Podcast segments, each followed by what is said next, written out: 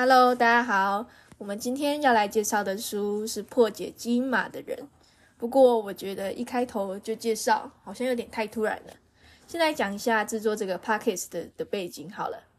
我是来自屏东女中的高二生。那大家应该知道，一零八课纲有个新东西叫做自主学习吧？这个呢，就是我的自主学习十八小时计划。我希望可以透过我的介绍，让大家认识本书核心 CRISPR，以及这本书的主角珍妮佛·道纳，他在开发 CRISPR 的心路历程以及遭遇的困境，还有 CRISPR 的未来发展、道德议题，将书中艰涩难懂的文字转换成平易近人的语言，让大家认识 CRISPR。在正式踏入主题前，先来帮大家复习一下国高中的生物好了，这样等等在听的时候应该是比较好了解。首先要知道的是 DNA 和 RNA 的构造相同与相异处。DNA 和 RNA 它们都有的东西是五碳糖、磷酸、含氮碱基，但不同的地方是含氮碱基的部分。DNA 的含氮碱基是 A、T、C、G。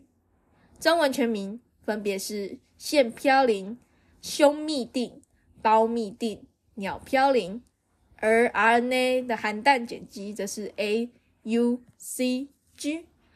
和 DNA 不一样的地方只有 U，叫做尿嘧啶。而 DNA、RNA、蛋白质三者又有一些特别的关系。DNA 可以透过转录变成 RNA。RNA 再经过转译变成蛋白质，最后蛋白质再去执行身体所需的重要功能。这呢就是分子生物学中所谓的中心法则。DNA 相对于 RNA 来说，应该是我们比较熟悉一点的，也是当时的科学家们比较倾向于研究的。但我们本书的主角珍妮佛·道纳。偏偏可能比较任性一点吗？他特别的喜欢 RNA，但也因此他才能够研究出一些其他人没有发现的事情。好，那我们就开始介绍这本书吧。哦，等等哦，你刚刚不是有说一个什么 crispy，那个是什么鬼东西呀？什么 crispy？那是 CRISPR 啦。CRISPR 是一种基因编辑技术。它是透过 cRNA 以及 tracer RNA 还有 Cas9 分工合作完成的。大概进行的内容是透过 cRNA 以及 tracer RNA 找到特定的 DNA 序列后，再由基因剪刀 Cas9 剪下，最后把新的 DNA 片段放入，粘在断口处。可以想象，就是 cRNA 以及 tracer RNA 是定位系统。而我们想要找到并裁剪下来的 DNA 片段，自然就是我们的目的地了。CRISPR 在当时可是分子生物界的小红人呢，你竟然还讲错人家的名字？哦，好了，哦，不是都差不多吗？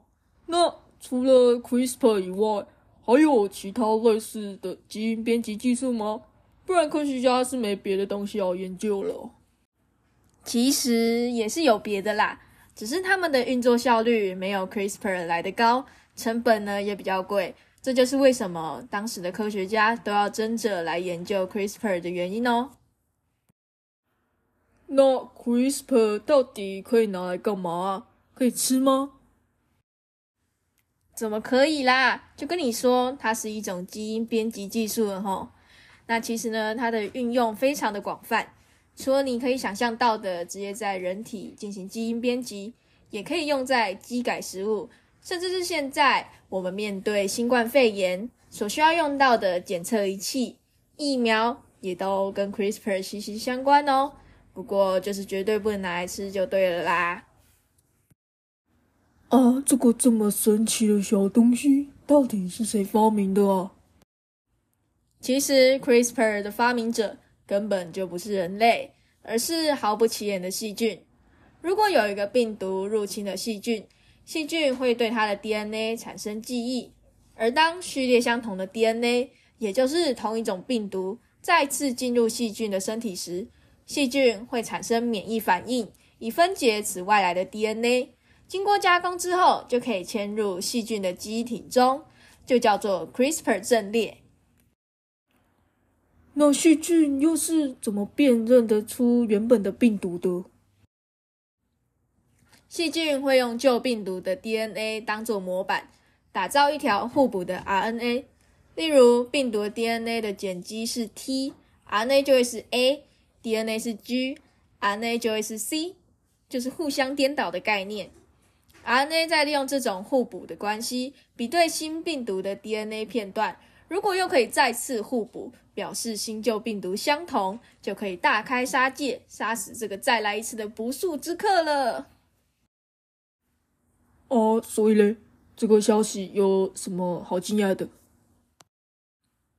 哦，那当然是啊，这代表着细菌把它的敌人的 DNA 转到自己的身上，在细菌的身体里面就有这些病毒的记忆资料库，未来一样病毒来的时候，便可以更快速的辨认，然后杀掉它们，以保护自己的生命安全。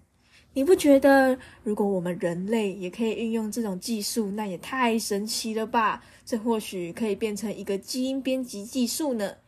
于是，许多科学家便投入研究，希望能将这种戏剧上发现的神秘科技应用到人体。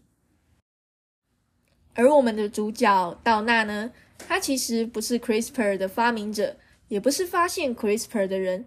我认为称他做。把 CRISPR 带入世界的人最为精准。他找出了 CRISPR 所需的原料，也试着应用在人体上。但毕竟细菌跟人类相差颇远，因此他在研究路途上也遭遇了许多的困难，而且还有竞争者想一起投入研究，争夺专利权。道纳甚至因此打了一场长达十九个月的专利权官司。他的研究路途可以说是一波三折啊。不过最后呢，他还是因为贡献在 CRISPR 的成就，成为了诺贝尔化学奖得主。这个结局还是十分令人感动呢。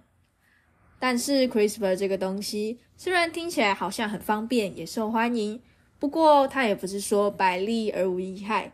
在下一集就让我们一起来讨论 CRISPR 所面临的问题吧。